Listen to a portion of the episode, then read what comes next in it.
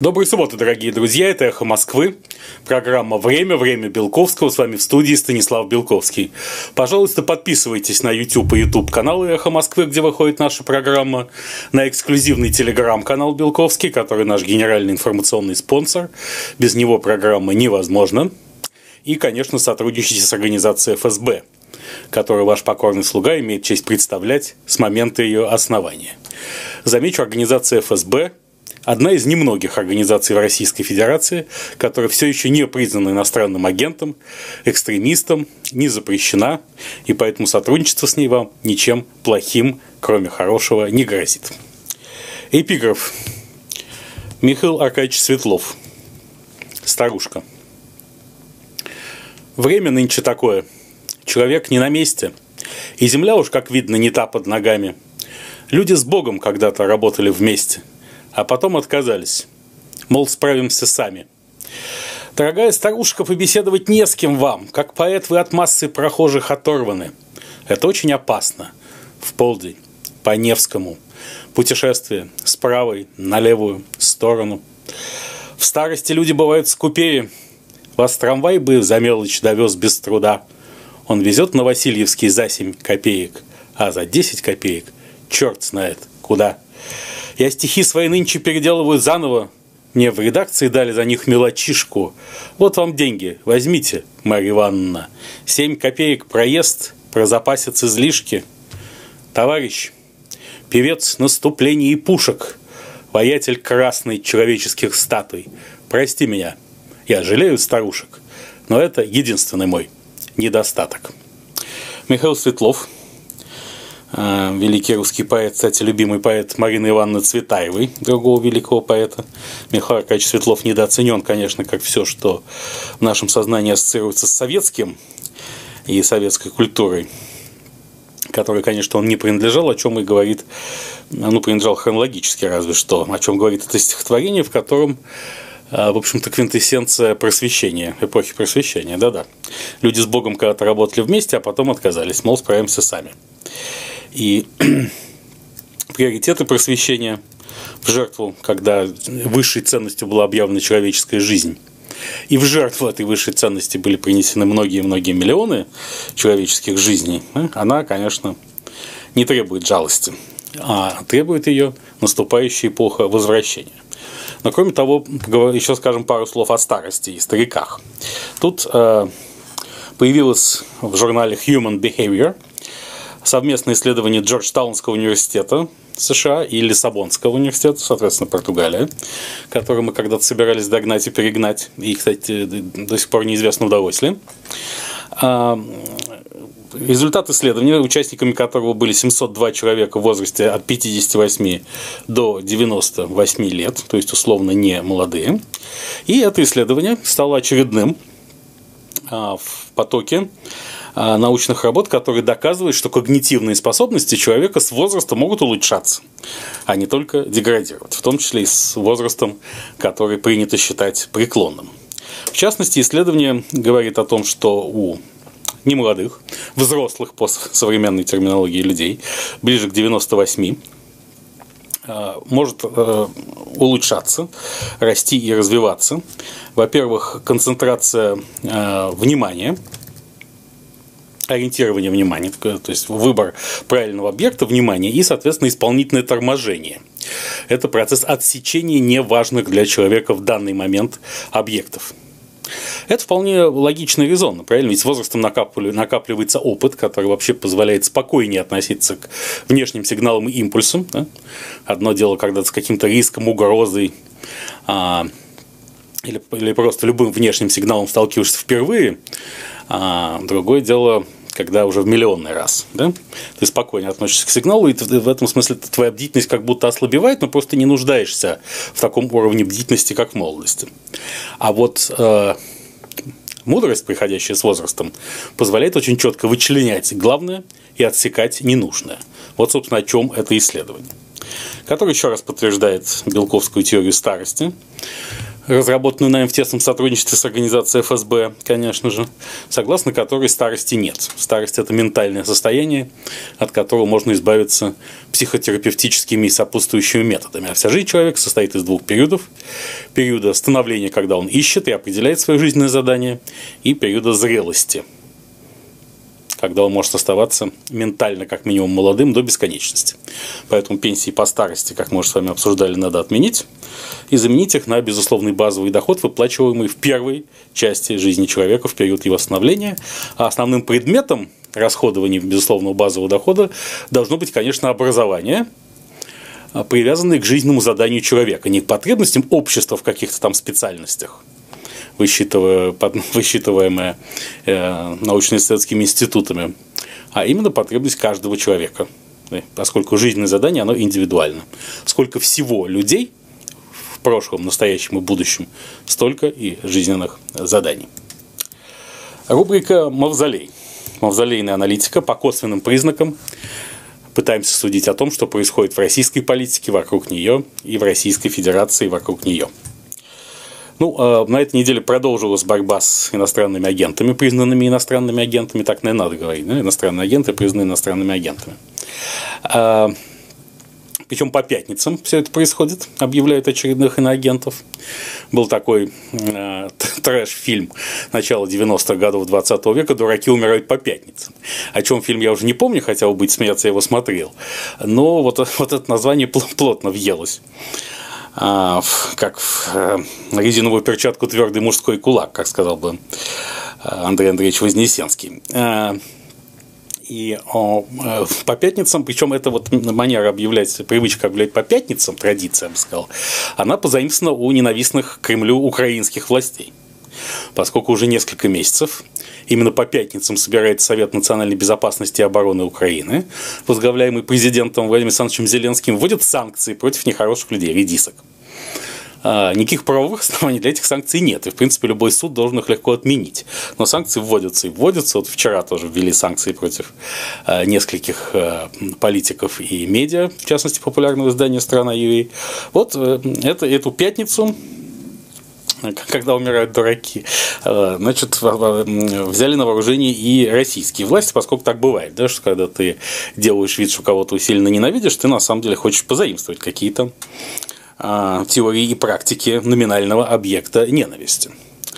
А, и вчера а, объявлен был иноагентом, признанным иноагентом, оптимистический телеканал «Дождь». Мы, конечно, этого ожидали, но где-то в глубине души теплилась надежда, что, может быть, принесет. Нет, не принесло. «Дождь» объявлен иноагентом за то, что получил на протяжении пяти лет с 2016 по 2021 годы 3,7 миллиона рублей от зарубежных компаний и организаций, как сообщил источник Министерства юстиции.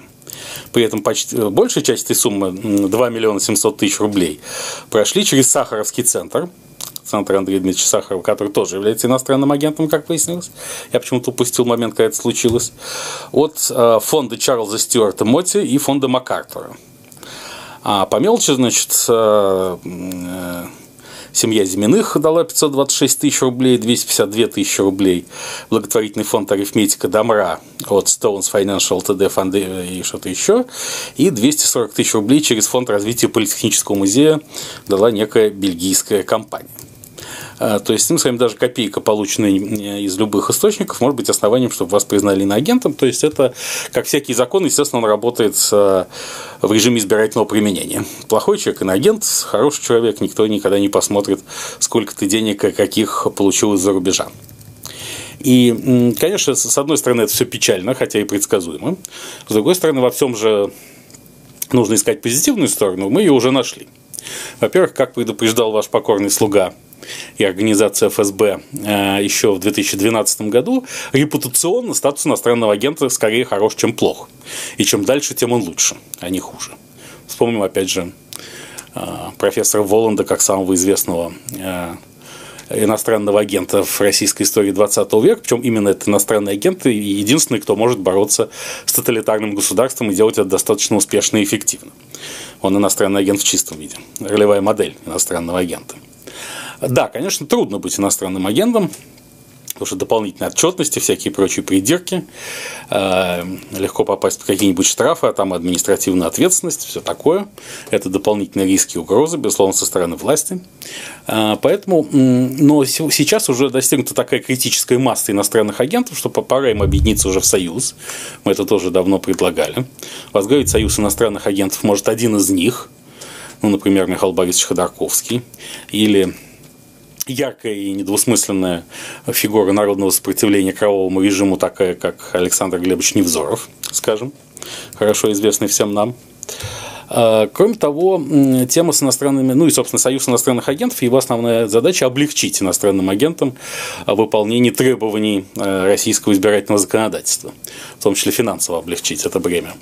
А кроме того, повальное присвоение статуса иноагента а, всем, кто не очень хорошо относится к кровавому режиму имени Владимира Владимировича Путина, а, актуализирует тему русского ковчега, которую мы неоднократно обсуждали, что нужна какая-то Россия-2, какая-то параллельная русскоязычная реальность, не находящаяся под юрисдикцией действующей Российской Федерации. Совершенно не обязательно это должна быть а, страна в теплом море, как, собственно, я предлагаю с 2009 года, и считаю, что э, этот проект становится лишь нужнее и нужнее. Потребность в нем острее и острее.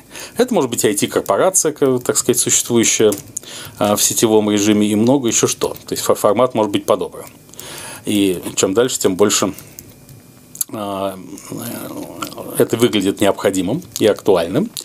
А, кроме того, вот еще один иностранный агент, Левада-центр, наш ведущий социологическая, ведущая социологическая служба современной России, опубликовал опрос, Э, согласно которому 40% э, опрошенных считают россиян недорогих, э, считают закон об иноагентах способом давления власти на независимые общественные организации. И больше половины молодых людей в возрасте от 25 до 39 лет так полагают. 58% россиян сообщили, что их отношение к политику или организации не изменится, если они узнают, что те внесены в реестр иноагентов, а 4% утверждают, что надо же улучшиться. Так что 62% наших сограждан лояльны иностранным агентам, что и требовалось доказать. Более того, лояльность почти тотальна в тех поколениях, которые выйдут на общественно-политическую авансцену Российской Федерации уже в обозримом будущем. Поэтому ничего страшного в статусе иноагента нет – настанет день, когда будет звучать грозный вопрос, а почему ты избежал статуса иноагента, поэтому, может быть, чтобы избежать этого вопроса, лучше им как-нибудь самим а, объявить себя, не дожидаясь, пока это сделает Министерство юстиции Российской Федерации. А, хотя, еще раз подчеркиваю, что союз иноагентов и русский ковчег, как формат объединения усилий и возможностей иноагентов – представляются мне вполне разумными и своевременными проектами. Посмотрим, двинется ли реальность в этом направлении. Главным героем этой политической недели, безусловно, стал Алексей Анатольевич Навальный, наш ключевой оппозиционер и политический заключенный. На этой неделе отмечалась трудная годовщина отравления Алексея Анатольевича Навального 20 августа. В этот же день в Москве побывал с визитом приятница Алексея Анатольевича, уходящий федеральный канцлер Германии Ангела Меркель, которая ребром поставила перед Владимиром Путиным, своим вельможным собеседником, вопрос о необходимости освободить господина Навального. Также именно в этот день, 20 августа, о необходимости освобождения Навального, скорейшего освобождения, говорил в телефонной беседе с российским президентом его французский коллега Эммануэль Макрон – а, Владимир Путин вынужден был обсуждать с Навального который, на совместной пресс-конференции с Ангелой Меркель, где наш оппозиционер политзаключенный а, стал, ну, так сказать, так или иначе, одной из самых заметных тем и фигур. При этом Владимир Владимирович утверждал, что фигурант, поскольку он по-прежнему не называет Алексея Анатольевича по имени, осужден не за свою политическую деятельность, а за криминальные правонарушения в отношении каких-то там иностранных партнеров, не знаю каких. И Дальше президент России сказал, что борьба с коррупцией очень важная вещь, но она не должна использоваться как инструмент политической борьбы. Почему? Борьба с коррупцией всю жизнь используется как инструмент политической борьбы. И некоторые лидеры, например, Александр Григорьевич Лукашенко, ныне так тщательно опекаемый Владимиром Владимировичем Путиным, на этом пришли к власти непосредственно. А, Тем самым в переводе с путинского на русский это означает, я готов был мириться с Навальным как антикоррупционером, как санитаром леса, который напоминает элитам о том, что среди них безгрешных нет, и на каждого лежит папочка, которая может быть приведена в действие, если что, но не готов мириться с ним как с реальным претендентом на высший государственный пост и на власть в Российской Федерации. Вот что фактически было сказано. Также 20 августа в честь этой печальной годовщины были введены новые американские санкции против некоторых российских э, юридических и физических лиц. Санкции Э, э, предполагают ограничения на импорт некоторых видов российского огнестрельного оружия и боеприпасов, и также 9 граждан попало под санкции, из которых, пожалуй, важной в политическом смысле фигурой является э, глава службы по защите конституционного строя и борьбе с терроризмом ФСБ России Алексей Седов. Это очень важный силовик. И, собственно, вокруг личности Седова вообще давно велась борьба последние годы, которая в известной степени была отражением в аппаратной борьбы внутри России, а не только Э, э, стремление восстановить справедливость э, в отношении неправедно гонимых оппозиционеров, гонимых этой службы имени Алексея Седова. И, наконец, 20 августа опубликована программная статья Алексея Анатольевича Навального в трех европейских изданиях в британской Guardian, немецкой Frankfurter Allgemeine и французской Le Monde, посвященной борьбе с коррупцией. Это э, весьма важный и концептуально э, нетривиальный глубокий текст в котором главная идея которого стоит в том, что э, коррупция является главным мировым злом и матерью всех зол, поскольку все беды человечества в конечном счете сводятся к коррупции. Более того, Алексей Анатольевич фактически утверждает, хотя это не говорится таким прямым текстом, что э, крах конца вот, э, крах глобального э, либерального проекта, э, собственно, случился по причине коррупции. Именно коррупция дискредитировала западные политические модели и образцы, и конец истории по Фрэнсису Фукуяме не случился именно из-за коррупции. На мой взгляд, это отчасти так, отчасти не так. Есть и другие причины, о которых мы поговорим сегодня чуть ниже и позже рассуждая о возвращении талибов к власти в Афганистане. Но, э, как минимум, отчасти это так, да, действительно. Коррупция – это очень важная проблема, так или иначе. И Алексей Навальный э, э, эту тему поднимает на невиданную доселе высоту, говоря о том, что после краха СССР и прекращения глобального идеологического противостояния а, именно коррупция в классическом определении использование служебного положения для личной выгоды стала универсальной вне идеологической основой процветания в мире авторитарного интернационала. То есть коррупция – мать авторитаризма. Коррупция – мать войн, по Алексею Анатольевичу Навальному, насилия и крови.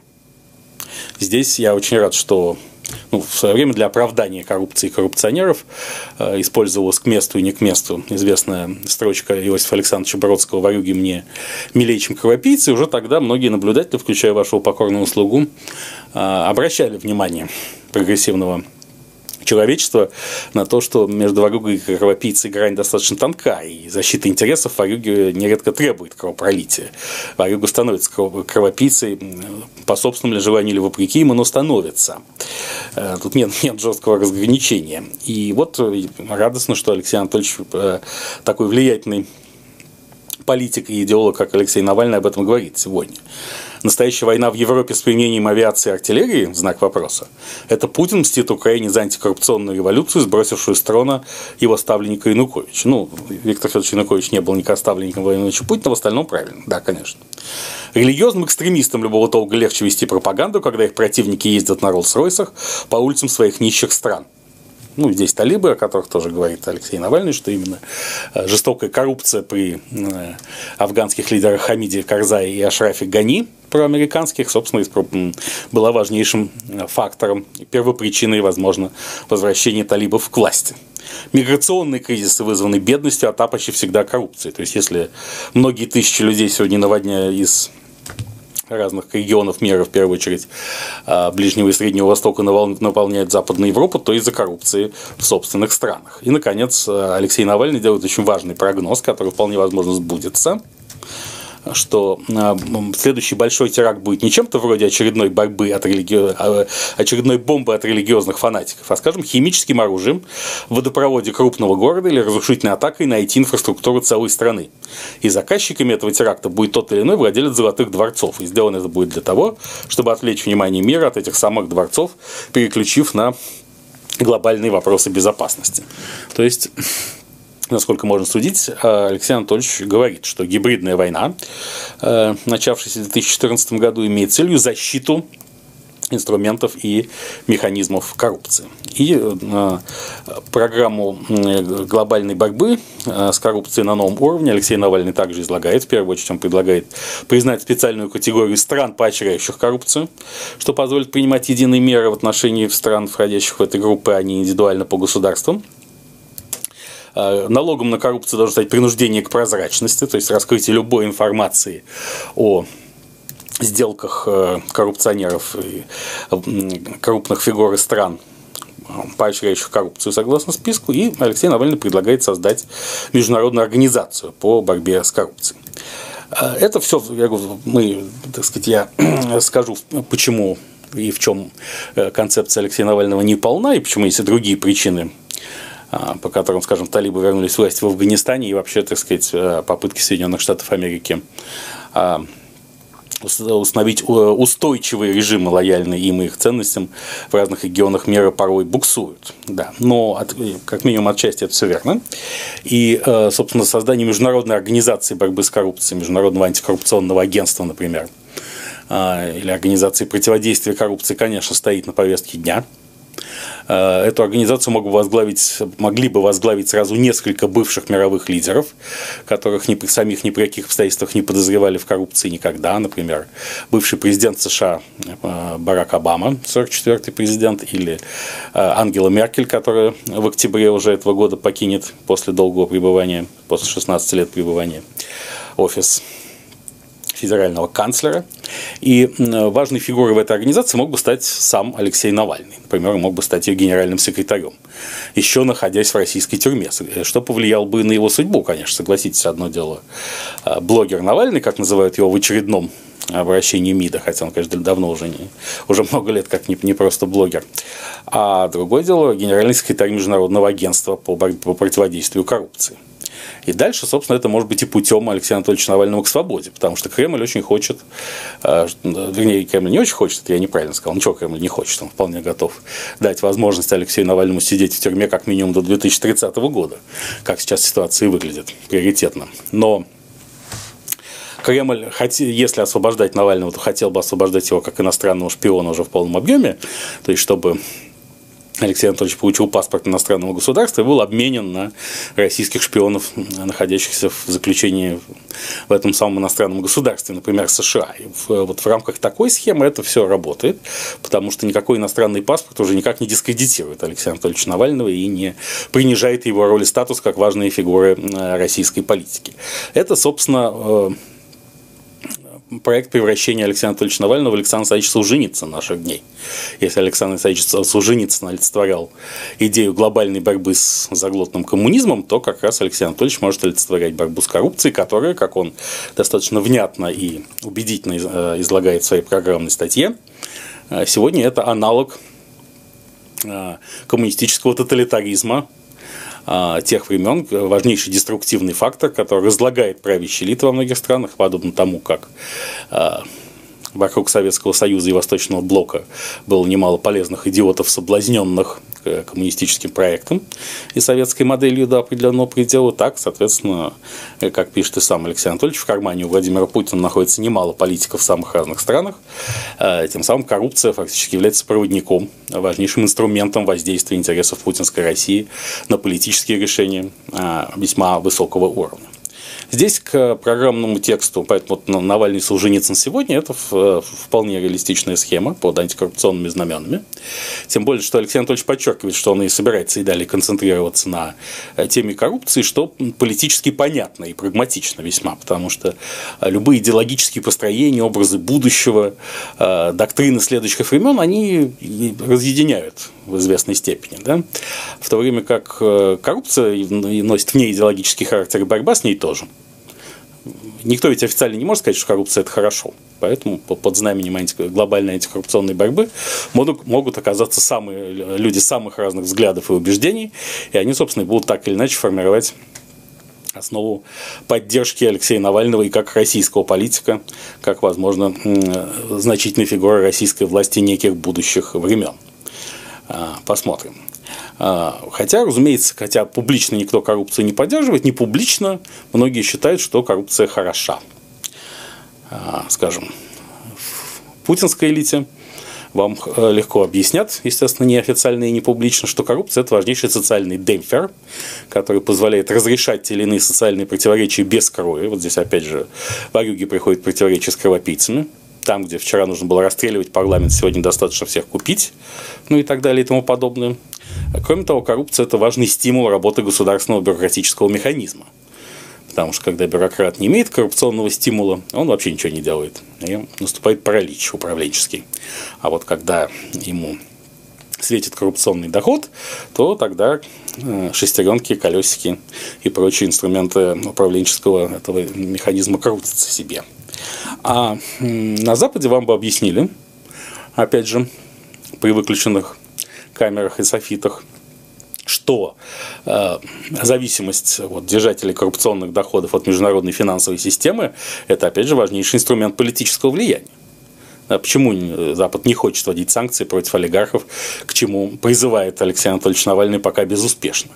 Потому что, собственно, все те люди, которые имеют экономические интересы на Западе, так или иначе являются э, проводником западных интересов России. Пусть сегодня они совершенно не готовы выступать против Владимира Путина и оспаривать его изоляционистские намерения и тренды а, и никто не готов публично выступить против гибридной войны, в которой Россия вовлечена, э, в которой она является важным субъектом и игроком. Но все равно, если Россия будет разворачиваться в сторону Запада, то вот эти самые э, люди, к которым Алексей Анатольевич Навальный привлекает негативное внимание, будут все-таки проводниками примирения идей и сближения, поскольку на это завязаны их большие экономические интересы на Западе. А если против них ввести санкции, ну что ж, они будут принудительно выброшены в российскую реальность, к чему, безусловно, стремится Владимир Путин. Он хочет, чтобы все эти люди были здесь и вкладывали свои деньги здесь, в Российской Федерации, и тогда уже любые мотивы у них мирить Россию с Западом исчезнут. Поэтому не все так просто и очевидно, но что никак не отменяет возможности создания Международного агентства по противодействию коррупции с Алексеем Навальным в качестве одного из его руководителей, а Барака Обама и Ангела Меркель попечителей. Может быть, этот проект, опять же, получит старт а, в близкой исторической перспективе. Посмотрим. Но не Навальным единым была жила Россия на этой неделе. А, ну и всякой другой политической тварью, например, в хорошем смысле, естественно, э, Сергеем Кужугетовичем Шойгу, э, министром обороны, поползли слухи о том, что повышенный интерес Сергея Кужугетовича э, к строительству городов в Сибири и переносу столица Российской Федерации э, в Сибирь связана не только с предвыборными приоритетами партии «Единая Россия», список который он возглавляет на этих выборах в Государственную Думу, но и с его собственными карьерными перспективами. Мы говорили о том, что он может, что с известной вероятностью он покинет пост министра обороны после выборов, после созыва новой Государственной Думы, которая, вероятно, соберется 7 октября, в святой день рождения Владимира Владимировича Путина, отца э, российской политической системы сегодняшних времен – и, может быть, он станет спикером Государственной Думы Сергей Кужугетович, а может быть, как нам теперь говорят, вице-премьером и полпредом президента в Сибирском федеральном округе, то есть как бы генерал-губернатором Сибири. И займется приоритетно сибирским развитием, тем более эта тема давно волновали Сергея Кужугетовича. Еще когда он был министром по чрезвычайным ситуациям, он уже рассуждал о строительстве э, новогородских э, агломераций в Минусинской котловине, мы это помним. Да, и сейчас эти идеи могут получить развитие уже в его непосредственных руках как управленца. А, правда, Сергей Кужугетович на этой неделе дал понять, что выборы в Государственную Думу не имеют никакого значения, потому что все человечество, сказал он, семимильными шагами движется к гибели из-за безудержного стремления к потреблению. Ну и поскольку скоро человечество погибнет, то, собственно, зачем идти куда-то голосовать, правда? А тем более строить города в Минусинской котловине. А, Михаил Владимирович Мишустин также э, оказался одним из важных персонажей этой недели, правда, в страдательном залоге. Он, сам он не сделал ничего такого, о чем следовало бы говорить. Ну, к чему следовало привлекать ваше высокое внимание в первоочередном порядке.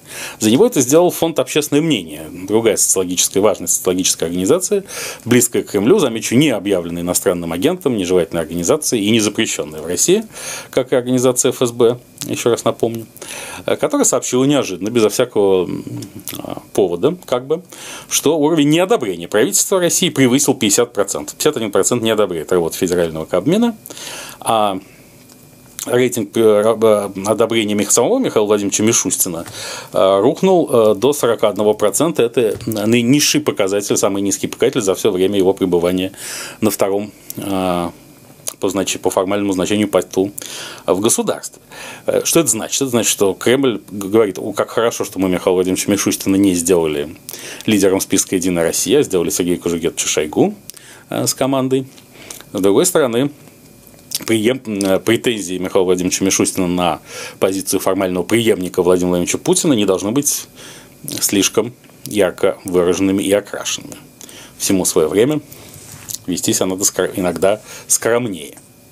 Как, например, ведет себя Сергей Юрьевич Глазев, легендарный российский политик, экономист и администратор, который на этой неделе э, вошел стремительно ворвался в информационную повестку, потому что в Крыму, недалеко от Севастополя, рядом с резортом апартаменты Ласпи, сгорел принадлежащий супруге э, господина Глазева Оксане Глазевой э, автомобиль Rolls-Royce Cullinan стоимостью 31 миллион рублей – какой-то парень просто подошел к тачке, как сообщили в полиции, поставил на нее канистру и поджег. Тут же поползли заведомо грязные слухи о том, что, может быть, это был подарок э, сердечного друга жены, и сжег автомобиль сам Сергей Юрьевич, поскольку трудно себе представить, что такой честный чиновник может покупать своей жене Rolls-Royce Cullinan, э, хотя опять же, пока Сергея Юрьевича Глазева не настигло Международное агентство по противодействию коррупции во главе с Алексеем Анатольевичем Навальным,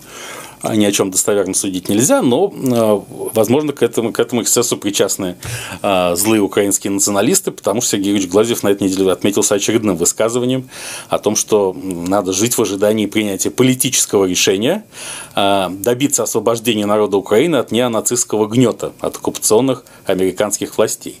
А все остальное делают техники, ну, видимо, военные техники, которые надо ввести, по мнению Сергея Юрьевича Глазьева, в и на Украину, как только хватит политической воли. Да, потому что и это будет не оккупация Украины, по мнению Сергея Юрьевича Глазьева, а наоборот, ее освобождение от американских оккупантов, полностью взявших под контроль Украину в 2014 году. Поэтому Сергей Юрьевич Глазьев призывал к войне, и дело закончилось сожжением, возможно, его Роллс-Ройса. Так что, если у вас есть Роллс-Ройс, и он вам дорог, пожалуйста, не торопитесь призывать к войне. Ребята, давайте жить дружно. Мир. Дружба жвачка. А, тем временем все-таки думские выборы близятся, и, возможно, они даже э, состоятся чуть раньше, чем э, предсказанный Сергеем Кужугетовичем Шойгу крах человечества из-за гиперпотребления. И один из самых информированных людей нашей страны, Алексей Алексеевич Венедиктов, главный редактор «Эхо Москвы», э, сообщил на этой неделе, что по его прогнозу «Единая Россия» может потерять от 40 до 50 мандатов в Новой Думе, а главный бенефициар этих процессов КПРФ, который может получить 20-25 дополнительных мест. А, будучи далеко не столь информированным человеком, опираясь исключительно на а, технологии и практики мавзолейной аналитики, то есть суждений по косвенным признакам, я предполагаю, что Единая Россия потеряет, конечно, несколько, поскольку крымский консенсус, который играл важную роль на выборах 2016 года, давно рассосался. И все-таки на сегодняшний день недорогих россиян гораздо более волнует, э, волнуют дела внутренние а не то, что, так сказать, мы еще дойдем до Ганга, и мы еще умрем в боях, а этого настроения совершенно нет на сегодняшний день. Но Единая Россия потеряет 25-30 мандатов и сохранит конституционное большинство будет 300 мандатов с небольшим. А станет ли главным бенефициаром КПРФ, во многом зависит от этой партии, о чем мы скажем чуть ниже. А пока, хочу заметить, что на этой неделе Единая Россия наконец перестала быть партией жуликов и воров. Это, напомним, этот мем придумал тоже Алексей Анатольевич Навальный. А стала она на этот раз партией педофилов, кокаиновых ноздрей, заднеприводных и всякой нечисти, о чем заявил кандидат в депутаты в, в законодательное собрание Калининградского, в Калининградской области от «Единой же России» Дмитрий Заболотный. Он так сказал, собственно, о своих однопартийцах. От какой партии я иду? Я иду от партии «Единая Россия». В Калининградском регионе, как минимум, очень много нехороших людей, которые стоят в этой партии. Это и педофилы, ну, видимо, далее люди, употребляющие кокаин, заднеприводные – это, видимо, геи в терминологии Дмитрия Заболотного. А, ну, я бы не стал их ставить в один ряд, безусловно, с педофилами и людьми, употребляющими кокаин. Это все разное. Да? Но у Алексея Анатольевича Навального появился серьезный конкурент и новый мем может украсить политическую историю Единой России уже в ближайшем будущем. А, тем временем думские партии, э, коммунисты, Справедливая Россия, нет, соискатели думских мандатов, избирательное объединение, такие как коммунисты, Справедливая Россия за правду и яблоко, категорически отказались от предложения партии Роста создать единый инструмент наблюдения на выборах. Ну, партия Роста предложила, естественно, пропиариться немножечко и улучшить свои шансы преодолеть однопроцентный а, барьер. А, но, а, так сказать, поиграть в это другие участники выборов отказались. Сделали они правильно, поскольку, на мой взгляд, в принципе, дело идет к тому, что наблюдением за выборами должен заниматься искусственный интеллект. И Бог даст 2020. 2007 года, когда запланированы очередные выборы в Государственную Думу, так оно и случится. Ну, конечно, если до 27 года человечество не погибнет, по прогнозу э, Сергея Кужугетча Шойгу. Тут уж как получится. А, кстати, э, говоря об иностранных агентах, нельзя не вспомнить, что ассоциация «Голос» была признана иностранным агентом совсем недавно, буквально на днях, насколько я понимаю. И тем самым Кремль ясно дал понять, что не надо слишком ретиво наблюдать за выборами, ибо результаты выборов понятны. Да, может и потеряет Единая Россия 25-30 мандатов, но конституционное большинство сохранит. Ну, партии системной оппозиции действовали полностью в своем репертуаре. Коммунисты, благополучно сдав Павла Грудинина, самую яркую фигуру своего списка, занялись чем бы мы думали, ну, конечно, борьбой со скульптурой «Большая глина» Орса Фишера, которая установлена в Москве на Болотной набережной. По мнению коммунистов, это а, важнейший вопрос повестки дня.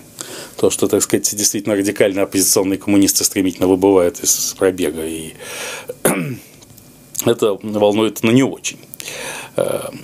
Кстати, скульптура «Большая глина», как бы к ней не относиться эстетически, э, концептуально нам с вами хорошо понятно. Да? Это, собственно, из большой глины Господь сделал человека.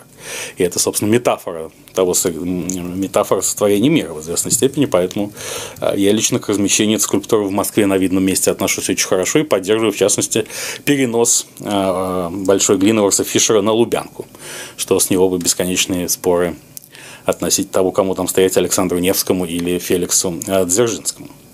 Ну и ЛДПР проявила себя в лице Владимира Вольфовича Жириновского. Тут в каком лице она может себя еще проявить? Это частное, частное предприятие Владимира Вольфовича. Все, все остальное лишь технические подробности, включая людей, которые там есть.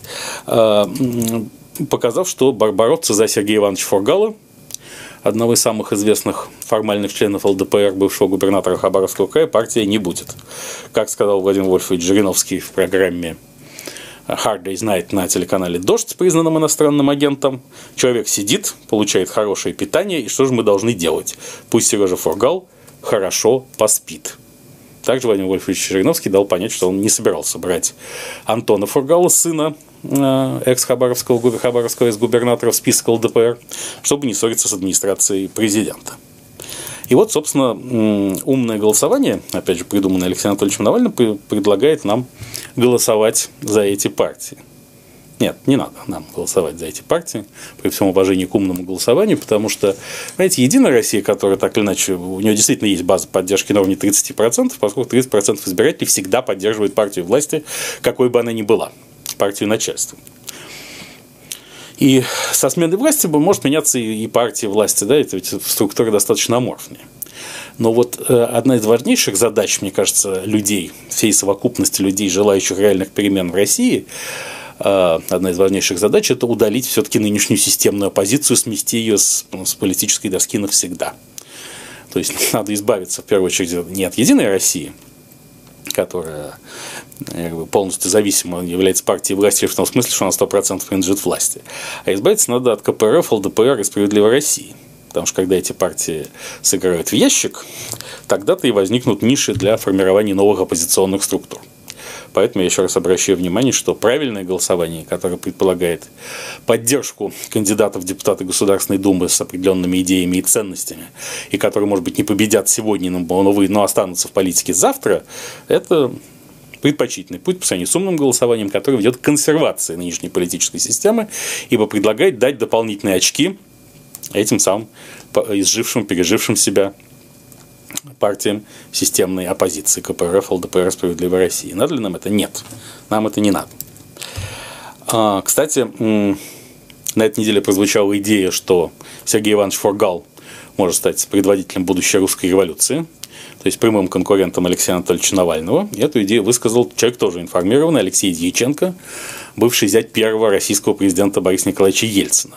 Алексей Дьяченко публикует в последние месяцы свои мемуары о тесте. Они, собственно, на, выходят на сайте «Эхо Москвы». Вы можете с ними всегда познакомиться. Там много небезынтересного. И, среди прочего, вот в недавнем в недавней главе очередном этих мемуаров, и говорится о том, что, собственно, возможно, Сергей Иванович Фургал – это Владимир Ильич Ленин и Борис Николаевич Ельцин наших дней. А, и, может быть, в тюрьме, собственно, он и ожидает э, своей революционной роли грядущих времен.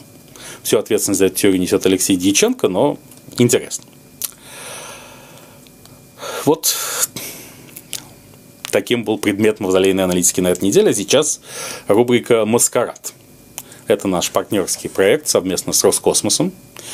Как я уже говорил, рубрика посвящена Илону Маску, тому, что с ним происходит на этой неделе, поскольку готовится по линии Роскосмоса визит Илона Маска в Россию. Он, начаться он должен с Биробиджана, после чего Илон Маск и Дмитрий Олегович Рогозин проедут на поезде, подобно Александру Александровичу Солженицыну, образца 1994 года по всей России, вплоть до Калининграда. Если получится, то Илон Маск, проезжая Москву, а, сойдет на Корском вокзале, а, прибудет и выступит в Государственной Думе, а затем примет участие в торжествах, посвященных а, дню рождения Владимира Владимировича Путина, но пока это не ясно. А в Биробиджане, собственно, Илон Маск должен заложить первый камень завода Тесла, поскольку он, завод должен располагаться именно в этом регионе. А, который, вопреки позиции вице-премьера правительства России Марата Хуснулина, ликвидировать ни в коем случае не надо, поскольку там будет и Тесла, и, возможно, Генеральное консульство США. И как раз на этой неделе в Биробиджане а, некий недорогой россиянин оставил на улице чемодан с 15 миллионами рублей и убыл в командировку на машине. Чемодан простоял нетронутым несколько часов, собралось много людей решали, что же делать с чемоданом, но никто не взял ни копейки денег. Чемодан сдали в полицию, а через несколько дней вернули законному владельцу. Теперь уже можно не скрывать, что, разумеется, эти 15 миллионов рублей были деньгами корпорации Тесла в скобках Илона Маска. И э, этот, это был проект проверки безупречной честности жителей еврейской автономной области. Можно ли иметь с ними дело? Не хотят ли они прикарманить чужие деньги? И в этом смысле может ли Илон Маск быть уверен в сохранности своих инвестиций на территории еврейской АУ? Да, может. Вот откуда были эти 15 миллионов рублей. Раскрываю вам секрет, если он еще вам, э, эта тайна вам недоступна была почему все так получилось. И почему, собственно, человек неожиданно забыл чемодан с 15 миллионами рублей, что, согласитесь, вообще весьма крупная сумма для, для российской глубинки в особенности. Что происходило с Илоном Маском на этой неделе? На этой неделе э, этот бизнесмен и визионер, одна из ключевых фигур современной эпохи, э, анонсировал проект робота-гуманоида Tesla Bot – прототип которого может появиться уже в 2022 году. Это антропоморфный робот, то есть очень похожий на человека, ростом 173 сантиметра и весом 57 килограмм, то есть никаких идеальных параметров среднего человека наших времен. Передвигаться робот может со скоростью 8 км в час, то есть несколько скорее, чем человек, быстрее, чем человек прогулочным шагом. Поднимать единовременно э, груз э, до 68 кг и переносить в пролонгированном режиме до 20 кг. При этом э, Android должен быть очень дружелюбен, не раздражать своего владельца человека и э, вообще так сказать, в соревновании с человеком ему уступать и подыгрывать, чтобы не раздражать. Здесь, естественно, приходит на ум не можем мы не вспомнить э, Виктора Франкенштейна из романа Мэри Шелли «Франкенштейн» или «Современный Прометей» и его опыт создания человека, поскольку создание э, робота, безусловно, это есть эксперимент по созданию нечеловеческой личности. Собственно, если вспомнить доктора Франкенштейна, которого многие считают монстром, хотя нет, как раз Франкенштейн – создатель монстра, а монстр в романе Мэри Шелли «Безымянный», а, то это вообще большая метафора, с одной стороны, претензии человека на статус Бога, потому что творить человека может только Бог, но не человек. А с другой стороны, метафорическое описание всей системы отношений отец-сын.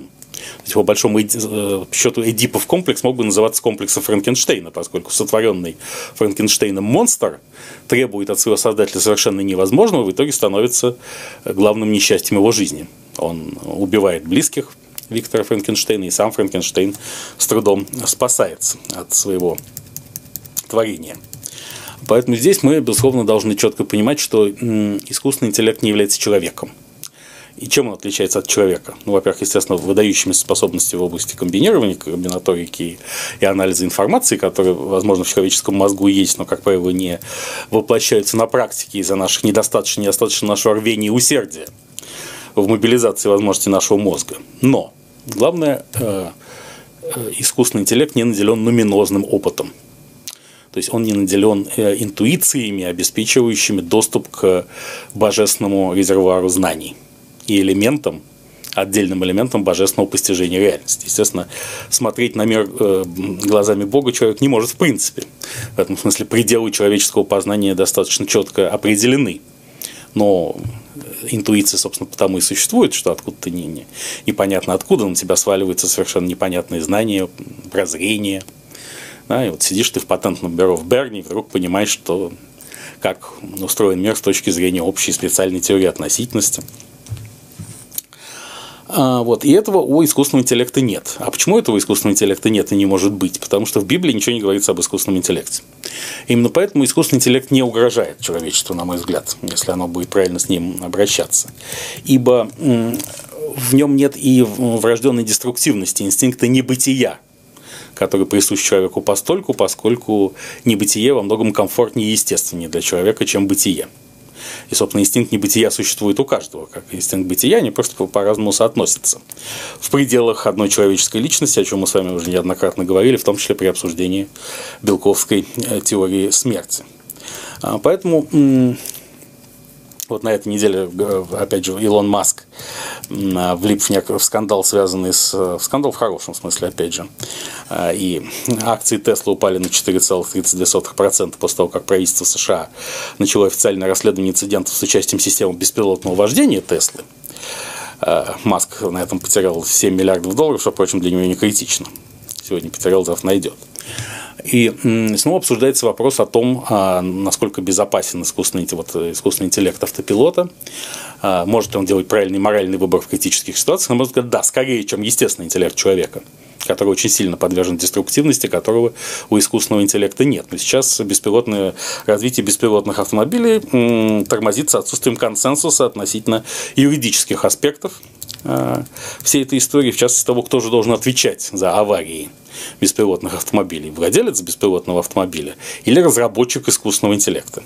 Я надеюсь, что при помощи Илона Маска в ближайшее время ответ на этот вопрос будет дан, и когда он будет дан, тогда беспилотные автомобили достаточно быстро вытеснят человеческие пилотируемые. Я вновь обращаю ваше внимание на то, что главной проблемой дорожного движения, например, в городе Москве, столицы СССР, является то, что очень значительная часть водителей садится за руль, не умея водить машину. Это не рассматривается как необходимое условие статуса водителя. И поэтому, конечно, полная переаттестация водителя, а также ускоренное а, внедрение а, автомобилей с автопилотом очень способствовало бы оздоровлению транспортной ситуации в городе Москве, в Российской Федерации и во всем мире. Теперь платные вопросы. Юлий Михайлович из Ленинграда задает вопрос о том, на чем сердце успокоится в Узбекистане. Каковы основные уроки возвращения талибов к власти? Ну вот, то, как трактует ситуацию Алексей Анатольевич Навальный, мы уже говорили. Коррупция является главной проблемой, которая приводит к власти по мнению Алексея Анатольевича Навального, людей и структуры, выпадающие за пределы евроатлантических стандартов политических и идеологических. Мой ответ несколько иной и шире, на мой взгляд, чем... Ну, я, естественно, не... Шире, может быть, я слишком дерзновенно сказано. В общем, мой ответ несколько иной. Да, коррупция, конечно, является важным фактором, и э, после удивительно стремительного э, триумфа талибов минувшее воскресенье уже опубликовано немало материалов о том, какую, какая коррупционная система была построена э, в Афганистане времен де-факто американского контроля, то есть за последние 20 лет. И в частности, Washington Post 16 августа написал, что Талибан подкупал афганских чиновников прямую и практически скупил огромное количество оружия только за последние полтора года, которое было использовано при взятии власти. А все чиновники, в том числе афганские официальные силовики, э, просто сдали страну, поскольку были уже подкуплены талибами. Поэтому здесь как раз Алексей Навальный абсолютно прав. Но в этом есть и другое измерение, конечно, которое связано с тем, что Вавилонскую башню построить невозможно. Действительно, человечество состоит из некоторого количества цивилизаций, которые не обязательно должны воевать друг с другом и находиться в режиме перманентной ожесточенной борьбы. Но, тем не менее, они могут дружить и э, мирно сосуществовать. Но различия между ними, тем не менее, существуют, и они неотменимы. Они преодолимы на практическом уровне, но неотменимы по сути, онтологически. И, э, разумеется, существует и исламская цивилизация. И триумф талибов э, по самым разным причинам э, и мотивам – это отражение конституирования исламской цивилизации в том числе.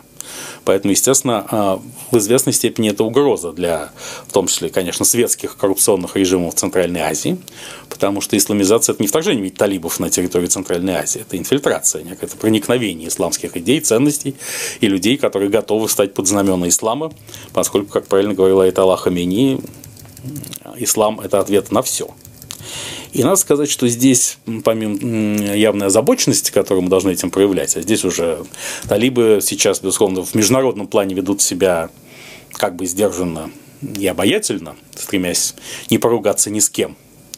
А, с одной стороны, они уже объявили Турцию своим ближайшим другом. Ну, этого и следовало ожидать, поскольку э, талибы частично пользовались поддержкой не только Пакистана, но и Катара, союзника Турции, самой Турции. И Турция заинтересована в том, чтобы исламизирующийся Афганистан стал ассоциированной частью э, той Османской империи, которую возрождает Реджеп Таип Эрдоган. Э, вместе с тем талибы не собираются ругаться ни с Китаем, ни с США. Они анонсировали свою, готовность участвовать в реализации проекта ТАПИ, э, газопровода из Туркмении в Индию через территории Пакистана и Афганистана. Согласитесь, э, талибы старой формации 1996-2001 годов на это бы не пошли. Но это отнюдь не значит, что во внутренней политике талибы будут нежными зайками. Это уже есть основания полагать, что Безусловно, режим их будет пусть и не таким жестким, как 25 лет назад, но, но э, в определенных вопросах достаточно бескомпромиссным. А, посмотрим. И как же э, должен ответить евроатлантический мир на этот вызов исламизации? который мы наблюдаем своими глазами в сегодняшнем э, Афганистане.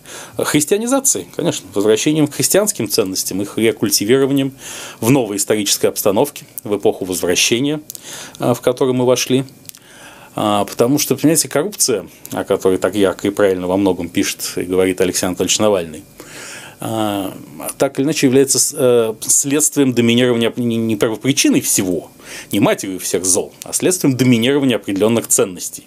Каких ценностей? Культа Мамона, конечно. Ценности всевластия и денег, на, на тех самых ценностей, на которых строится, в частности, современная российская монетократия и авторитарный политический режим, в частности, как составная часть этой монетократии.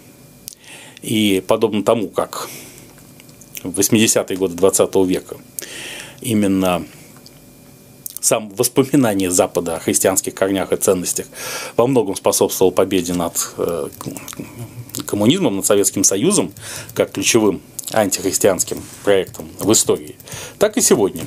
Для того, чтобы сбалансировать а, ситуацию в мире, для того, чтобы в том числе победить культ Мамоны и монетократии, являющейся основой а, глобальной коррупционной сети, а, для того, чтобы, опять же, не допустить перехода не допустить исламизации э, тех стран и регионов, которые органически в исламскую цивилизацию не входят, должен быть мощный цивилизационный ответ. И этот цивилизационный ответ с нашей стороны – это христианство. Это потребует громадных реформ в самом христианском сообществе, в том числе очередной реформации, которая затронет устаревшие иерархические структуры и Рим, римско-католическую церковь, Ватикан, которая все меньше и меньше проявляет возможность как-то влиять на духовную ситуацию и моральный климат в мире, и здесь надежды на папу Франциска Бергольи, к сожалению, скорее не оправдались, чем оправдались.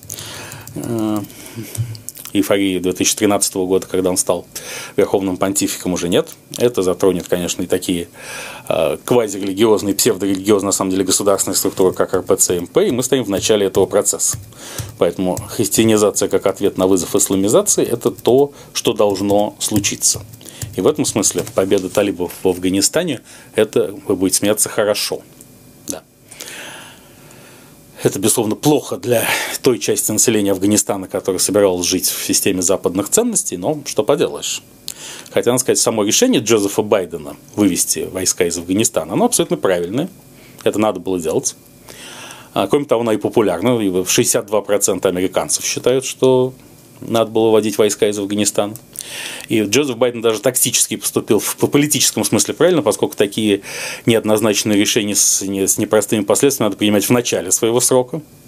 Аж потом их можно заместить другими совершениями, которые заставят забыть об ужасе, который творится сегодня в аэропорту Кабула.